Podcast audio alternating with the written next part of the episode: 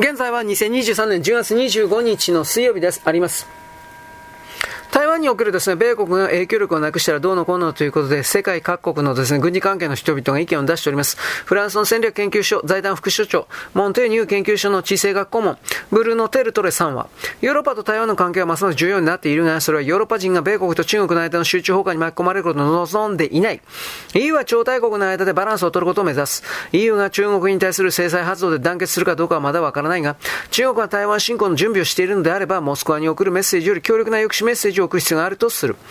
インドのジャビン・ジェイコブ、シブ・ナダール大学准教授は、米国を信頼できな安全保障パートナーと見ており、米国安全保障上の重要な役割を果たすだろうが、ニューデリーがどう対応するか、インドは自力で対処する立場依然として残っている。インドは台湾側からの要求を無視し続けてきた。インドが国際的主体として台湾にコミットするリスクを犯すほどの重みも深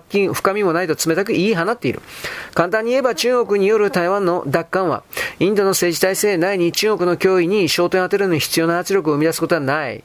インドは先進国どころか後退する大国になる可能性が高くて、優勢な中国による自国の領土の脅威を常に心配しているとした。これの作用にですね、近隣諸国の反応はバラバラなわけです。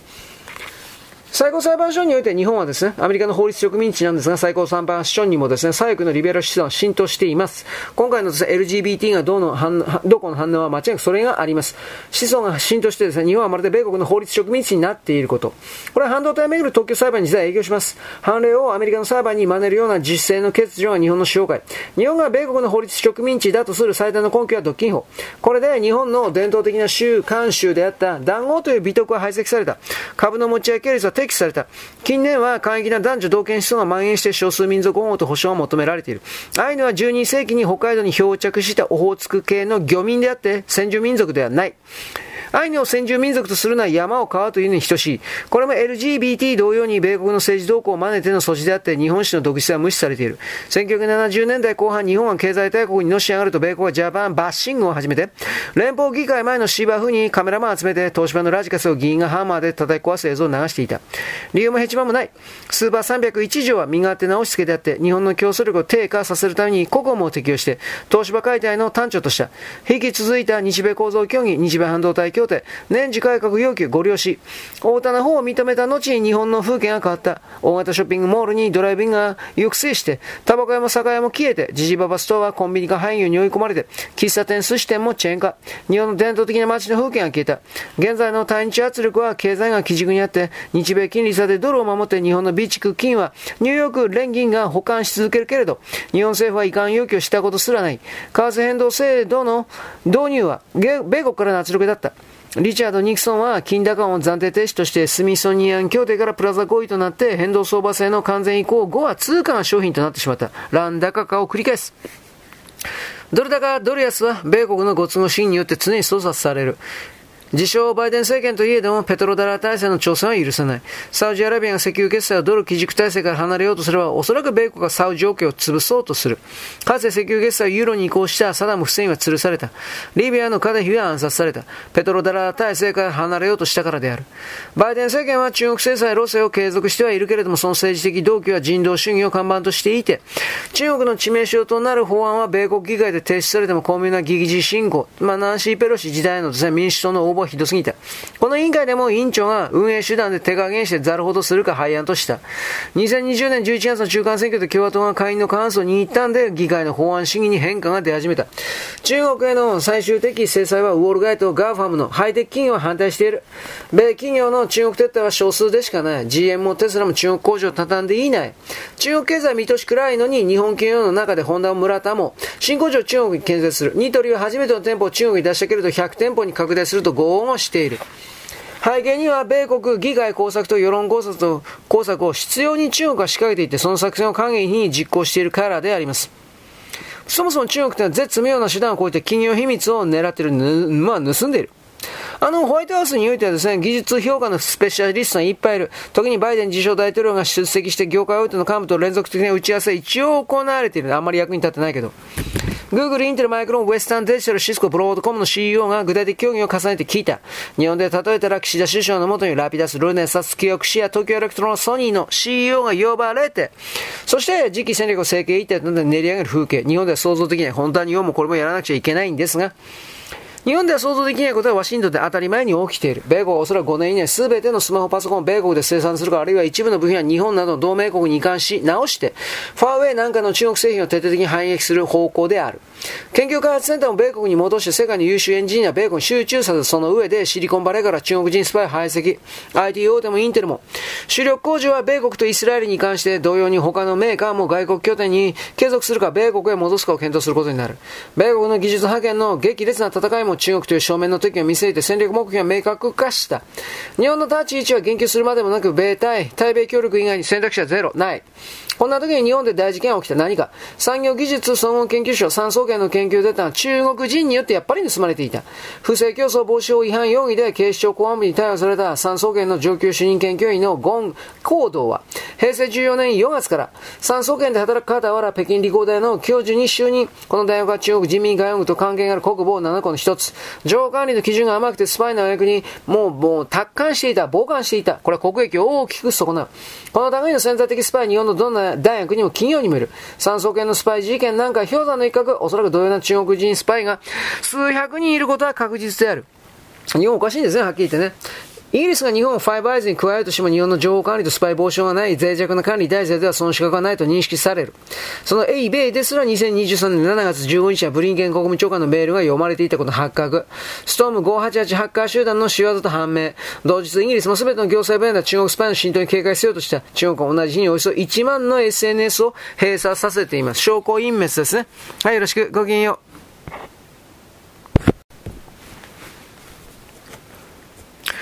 現在は2023年10月25日の水曜日であります。2023年今年です。オランダの半導体製造メーカーのですね、世界トップ ASML。これは中国拠点の元従業員が機密情報を盗んだとし告発。ASML、ML は半導体露光装置、ステッパーフォトリストグラフィー装置の世界最大メーカー。世界16カ国に60以上の拠点を持っている。世界シェア80%。ASML はかねてから日本企業同様に安全管理が脆弱と指摘されていた。そのオランダが中国人学生の技術コース重工禁止を検討し始めた。オランダ政府は半導体のど機密技術の大学プログラムから中国人学生を締め出す法案の策定に取り組んでいる。法案文3、法案文言は中国名指ししてないけど、意図はアジア諸国の学生が学習の中で機密事項にアクセスすることを防ぐ。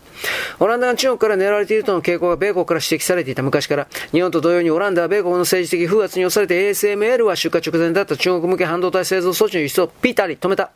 また中国への半導体技術の輸出を厳格に制限する中国の米国の包囲網に参加して、かなり真剣に取り組んできたのも実は NATO の一員だから、ASML は確かにオランダ国籍であるけど、全欧参加型の企業であってエンジニアは多国籍である。ラピダスが通ナの製造に強気な背景においては IMEC があります。IMEC とはベルギーに置かれた国際的な半導体研究機関。常に日本からの駐在員が十数名おります。この IMEC は1994年に設立されて現在世界95カ国から800人が集合して情報交換している。インテル・サムスンの研究者も常在。2021年に IBM が通ナの基盤技術を日本に提供する提携話が進んだ。そのラピダス設立につながった。この背景が重要。製造にはウェハー露光技術が欠かせないけれども、この製造できるのはオランダの ASML。ASML は IMEC と一心同体である。ASML は2025年施策措置をラピダスに提供するという話が進んでいた。オランダの長期間の報告書は、中国は自国の経済安全保障に最大の脅威を与えていると主張。または、多くのオランダの企業機関が中国との経済科学協力の適切なリスク評価を行う難しいと報告。中国政府や中国軍が裏でこのような協力に関与している可能性があることを中国はしばしば隠している。協力のデメリットは長期的に見て明らかだ。中国は企業買収、学術協力の他に、不法デジタルスパイ行為、インサイダー、秘密投資、違法輸出を通じて、オランダのハイテク企業である機関を標的にしていると報告。東京エレクトロンは、2022年第4、4四半期の中国向け製造装置の売上高が39%マイナス、2022年10月に、米国は次世代半導体技術、製造装置の対中取引を禁止した結果、ではなぜ中国は時代遅れの半導体しか作れないのか。いわゆる失業者の敵は何か、先進国は ILO の基準に従って仕事を持たず、現在就業可能でありながら仕事を探していたの予算要件を満たすこと。厳密に言ったら職業安定所の求人同居、失業保険の給付を受けている人などを抽出して調査。例風一時休業は米国では失業者に含めるけれど、日本では一時休業、雇用関係が継続しているため、就業者に含める。日本失業者を米国の計算方法で算定し直すと2%ほど高くなります。ここで問題になるのは中国の失業率の算定法。中国の若者の失業率が20%を超えたと騒いでいるけど、国家統計局の公式発表に従ったら、一般的な失業率が2023年4月時点で5.2%になる。第一に中国の計算方法では農民工は統計の対象外。建設現場でクレーンが止まって工事が中断している。労働方面を支えた農民工は昨日、うん、家に帰った。その数は数千万人。農民工の失業率はおそらく90%前後。第2に統計がやや正確に反映されるとは新卒の勤労状況、就労状況だけ。2022年の大卒が1076万人で失業は19.7%、23年は大卒が1158万人で失業が20.4%だった。名門の清華大学といったら、バイデンが独裁者と名指しした習近平さん卒業した大学、この名門校ですら、就労できない新卒が16%いる。2022年12月、中国では職域構成運動が発生しないのは抗議行動が当局から弾圧されるからだが、あまり労働争議も起きない最大の理由は、闇経済の存在がある。ブラックですね、ブラック。正義の職にはついてないけど、夜店、屋台、露天商、また中国の裏経済には売春、麻薬、不法取引、メネズミ公、詐欺専門家、たくさんあります。若者はコンピューター操作巧みだから、5毛で、えー、稼ぎます。要するに中国の数字は全く当てにならない。さあ、あっさりながらですね、理工系のエンジニア多いはずなのになんで中国は時代遅れの半導体しか作れないのか。教育制度と若者の人生観の変化に原因が潜みます。米国も中国も半導体開発で最終的な目的が軍事利用にあるということはみんな知っていることですが、トランプ政権以降、中国のハイテク封じ込めは、公務員、軍人のファーウェイ使用禁止から始まって TikTok の追放、631社の中国企業をブラックリストに載せて取引停止、まさに米国の対中金融というのは、かつての ABC 包囲、ABCD 包囲網に匹敵ます。指摘するけど、まあだいぶざる、ざるなんだけどね、これはっきり言うけど。とはいうもののですね、中国は必ず半導体戦争の報復戦に打って出ます。技術者の分析見ます。中国がおしまいだと騒いでいる中国が半導体製造装置を作る、絶対できないという専門家多いけど、そんなことはありません。技術のみの視野狭作の推論です。戦略的工作すれば中国を過小評価してはいけない。上海市の政府は、裏島地区にですね、AI ハブを構築すると発表した。AI の人材と投資を誘致するために規制緩和をした。2023年7月6日、上海で開催された世界 AI 会議に専門家を集めた。今後人材を広く育成して研究開発強化して先進的な製造業、都市管理、産業分野で AI 技術の利用促進。それゆえに民間資本も新たなインフラの投資を呼びかけた。上に政策あったらしない対策ありというのは中国だから。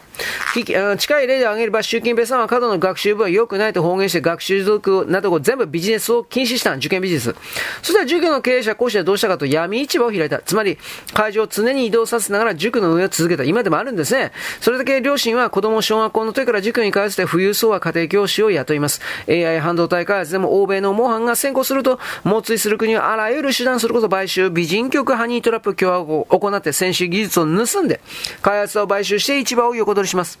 国民はパンツ1枚になっても原爆を作ると周恩来は合意しました。そして原水爆も ICBM も空母に宇宙衛星を実現して米国と肩を並べて、超音速ミサイルでは米国の速度を抜いて軍事派遣を確立したように、半導体装置から原材料から何もかも全体主義体制であるがゆえに数年以内に中国が独自に確立することは可能なわけです。しかしですね、AI はすでに花形産業ではないという風になっているのが中国です。この辺は僕はようわからないんですが、中国人のですね、次の産業がですね、移動しているということらしいんです。何ですかね無人兵器なんですかねはい。よろしく、ごきげんよう。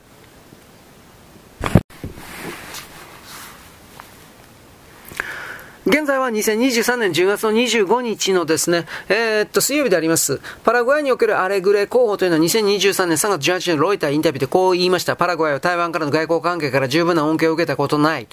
当選中月には台湾当局を断行して中国との国交にスイッチする方針を示唆した。これ大統領候補の野党候補。パラグアイは世界第6位の第一生産国。そのほとんどは輸出、牛乳の輸出大国、牛肉の。パラグアイはこの第肉と牛肉を中国に輸出したいけれども台湾当局と国交は邪魔してできないというめちゃくちゃな。台湾のゴ外交部長はあれぐらいの発言困惑しているとコメント。実際困惑する以外なかった。台湾はパラグアイにとって米国に次ぐ第2の牛肉輸出国。で、これで十分規模が大きい。だけど結局中国のチャイナマネーの鼻薬を嗅がされると60年間維持して外交関係なんかあっさりひっくり返るわけです。結果から言ったら、右派の与党コロラドと候補のサンティアゴ・ペニャ氏が得票率42.74%でアレグロ候補の得票率27.48%で15ポイント以上の差をつけて大勝利。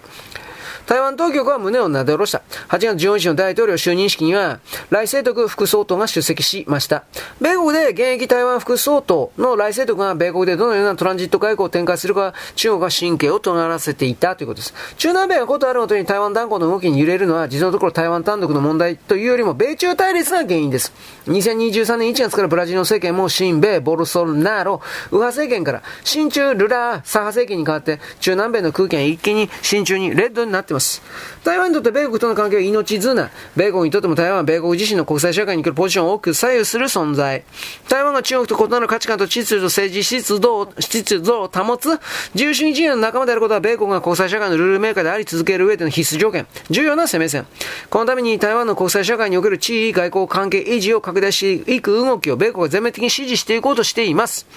台湾でたとえ義米論が広がっても、米国のこの判断が変わるということは、米国が国際社会に、まあ、リーダーの座を諦めるということに近いんで、まあ、ちょっと想像しにくい。だから台湾の2024年総統選の結果は、台湾の未来だけでなくて、米国の未来にも影響する。そしてそれは国際社会の秩序の再構築の行方も左右する。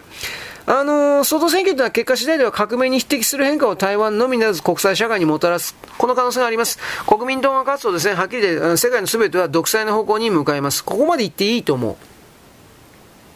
台湾総統選挙は我々理解しないといけない。民進党与党候補の来世徳、国民党候補の江遊義、で、第三勢力の民衆党候補の柯文哲、この三つどもえ。で、副総統候補に秋にならないと判明しないけれども、民進党に関しては中米代表、これは大使に相当します。国家安全保障に強い宋美金と、蔡英文政権時代の最も優秀な文化部長という評価もあった、鄭麗君の、まあ、どっちかだろうと言われております。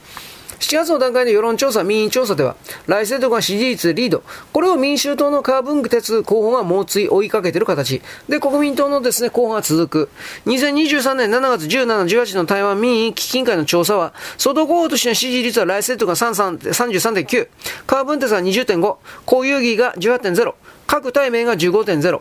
まあ、これにおいてはですね、大体は変わらない。来世と候補、民進党が最も、いわゆるですね、えー、奇米論というかですね、まあ、米国と一緒にやろう論。親米派で高中派と有権者から見なされてそのように。だけど、米国バイデン政権は若干来世徳に関しては警戒心を持ってる。米国は来世徳になんで警戒していくか。これはあの、来世徳の7月に入ってからの発言が関係している。来世徳は23年7月10日。台湾は米国政府とさらに緊密な関係を望んでいると語って、いつか台湾総統がホワイトハウスに入ることができるように期待と語った。この一言はバイデンの注意を引きつけた。つまり、ホワイトハウスが台湾総統を迎え入れるということは、米国としてこれまで北京と約束して一中政策を放棄すると捉えかれない。で、それは台湾環境の現状変更を認めるということにつながるわけです。現在、来世とか台湾総統選候補として、実務的態度で中国との関係を処理して現状維持を約束。7月16日に行った選挙演説は、彼は対等と尊厳の原則を基礎に北京とコミュニケーションを取りたいと語っています。だけど、ブリンケン国務長官6月に訪中した時に、習近平は来世とか台湾総統になることについて強い懸念を示した。米国はおそらく来世とか台湾台湾海峡の現状変化にどういった影響をもたらすかを慎重に吟味。その結果次第ではバイデン政権としては民進党政権との距離感を変えてくる可能性がある。仮に来世徳の本音が中華民国憲法の改正、国名改正に踏み込もうというところにあるとすれば、それは対中関係改善を模索中の米バイデン政権にとってもかなり厄介な問題になるからです。来世徳副総裁、副総統は現在、8月14日パラグアイ大統領就任式のためにパラグアイ訪問するために米国を経由したウォール・ストリート・ジャーナルの報道。バイデン自称大統領は来世徳の米国トランジットによって米国との摩擦、中国との摩擦が起きることをできるだけ避けたい考えで、米国官僚筋によれば米国の米国トランジット外交はできるだけ丁寧、丁重に行って、中国との関係悪化を回避したいとした。台湾外交部は、これまでの台湾の副総統は11回米国でトランジットしていて、問題はならないとしている。外交部長、新副市,、副市長は、7月17日の定例会見で、来世徳の米国意義について、中国側自体の発展に密接な関心を払っていて、国家の主権と領土の完全性を守るために断固とした措置を取るつもりでいると牽制。このようなトランジット外交を通じて来世徳の対米及び対中政策の展望を米国としてどう見るか。その上で自称バイデン政権が次の総統選で民進党来世徳に肩入れするかどうかは現時点ですらまだ分かっていません。一方、放末候補と見られていたのはカー・ブンテツ。これは4月の訪米でかなりバイデン政権の心象を良くした。中国の対話再開、経済交流強化を打ち出しながら米国とのパイプもしっかり作って、なおかつ知日派のイメージも持っているカー・ブンテツ候補は、2024年総統選の台風のメインになる。カー・ブンテツは5月20日まで国家安全、人民安全、産業安全の3つの領域ですでに政策草案を仕上げた。92年コンセンサスについては放棄を主張。で、96年コンセンサスって新しいコンセンサスこそが台湾の重要になっていると訪米中に語った。96年コンセンサスとは、まあ彼がオリジナルに言い出した現在の台湾憲章に合致したコンセンサス。1996年最初の台湾総統直接選挙が実施されて以来、台湾の主体性が確立されたという台湾有権者の共通認識であると彼は言う。以降ですね、選挙ごとに台湾の主体性は強化されていった李登輝自体の台湾にある中華民国という認識が、2000年沈水編政権の登場によって国民党以外の中華民国総統が誕生したことで、中華民国イコール国民党政府ではなくなって、中華民国イコール台湾、台湾の別名が中華民国という認識になった。それは2016年再度民進党が政権を奪還して、台湾の主体性が強化されたわけです。カーブンテスは、1996年の台湾総統中国選挙というのは革命的な台湾の主体性の変革であったと評価。で、以降以後ですね。台湾の社会ロジックムードを完全に変えた。中国は激怒する台湾独立という言葉を避けて台湾したいという表現で台湾独立状態の継続を主張ということです。これ民進党の天然独立、今更独立を主張しなくてもすでに独立している状態と事実意味は同じだけど、民進党は国家間として台湾の現状を定義しているのに対してカーブンテスは国家間というものを打ち出さない。だから、両岸一家親、中台ファミリーの思想と矛盾しないということになってます。まあ、無理やりとは思いますけどね。カーボンタイ2023年3月21日に、3月31日に YouTube で国民と民主党は違い、両党は統一独立の意義、イデオロギーや異なる意義の部分は同じ、ほとんど同じ。だから2020年総統選は台湾にはすでに国民と民進党があるけど、ではなぜ第三勢力が必要なのか党選挙であるべきだという。民衆党がすでに第三勢力としては市民党、新党がある状態でなぜ第五の勢力に甘じず三つ止めにくになったのかという有権者の問いに答えを出す選挙だという。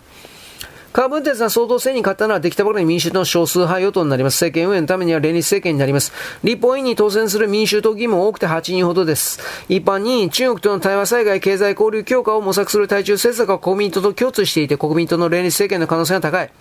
だ92年コンセンサスについて言えば民主党と民進党が92年コンセンサス放棄、否定を主張して、国民党は92年コンセンサス支持を変えない。安全保障についてはカーブンテツは戦争準備が台湾の安全保障になるという考えであって、むしろ民進党に近いキベロン派であります。だから今の段階においても台湾の選挙というのはよくわかんない部分がある。でも一応民進党が若干だけ有利だということだけは言っておきます。よろしく、ごきげんよう。